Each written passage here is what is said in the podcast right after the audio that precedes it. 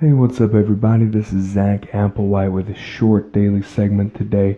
Um, I just wanted to remind everybody the power of words, and I feel like um, it is the most, the least talked about power. Um, even though it is one of the most powerful, you know, they say sticks and stones break my bones, but words will never hurt me. And what an awful thing that is to tell children. Because if that was true, we wouldn't need therapy If that was true, there would be no real expression of pain.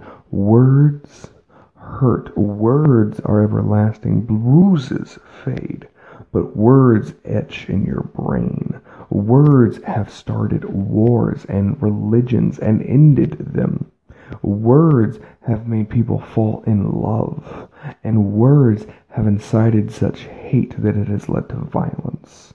Words are a lot stronger than sticks and stones. Words, uh, the pen is mightier than the sword because the pen inspires the sword through words. And so I guess what I wanted to do today was to remind everybody the power of words, to remind everybody that what you say matters the little things of calling someone stupid um, and calling them names, uh, even if it's in your own relationship and you do it jokingly, sometimes it etches in and it causes a problem later on that you didn't know you had.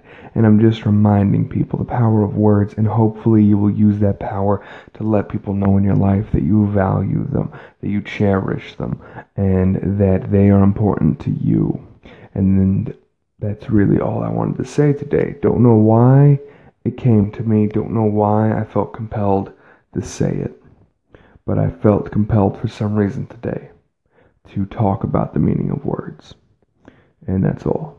I hope you're all having a great day, and I hope you all stay safe. Thank you for dropping by, and I'll see you tomorrow.